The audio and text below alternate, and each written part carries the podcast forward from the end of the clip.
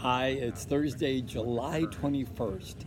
Today would have been the 70th birthday of one of my favorite people, Robin Williams, who said, You're only given a little spark of madness.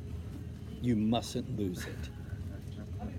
Share with the world today your best creative self. Do not edit.